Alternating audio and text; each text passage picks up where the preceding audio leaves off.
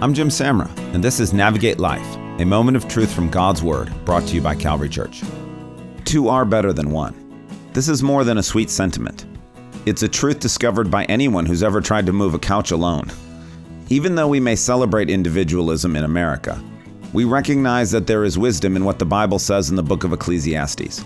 Two are better than one, for if they fall, one will help his companion up. What have you been trying to do alone? God has created friendship and community for our benefit. He has placed people in our lives to help us. Don't neglect the friendships in your life and be willing to ask for help when you need it. It's not a sign of weakness or failure. It's a gift to have the help of a friend in difficult and trying situations. Do you want to hear more about God's truth for your life?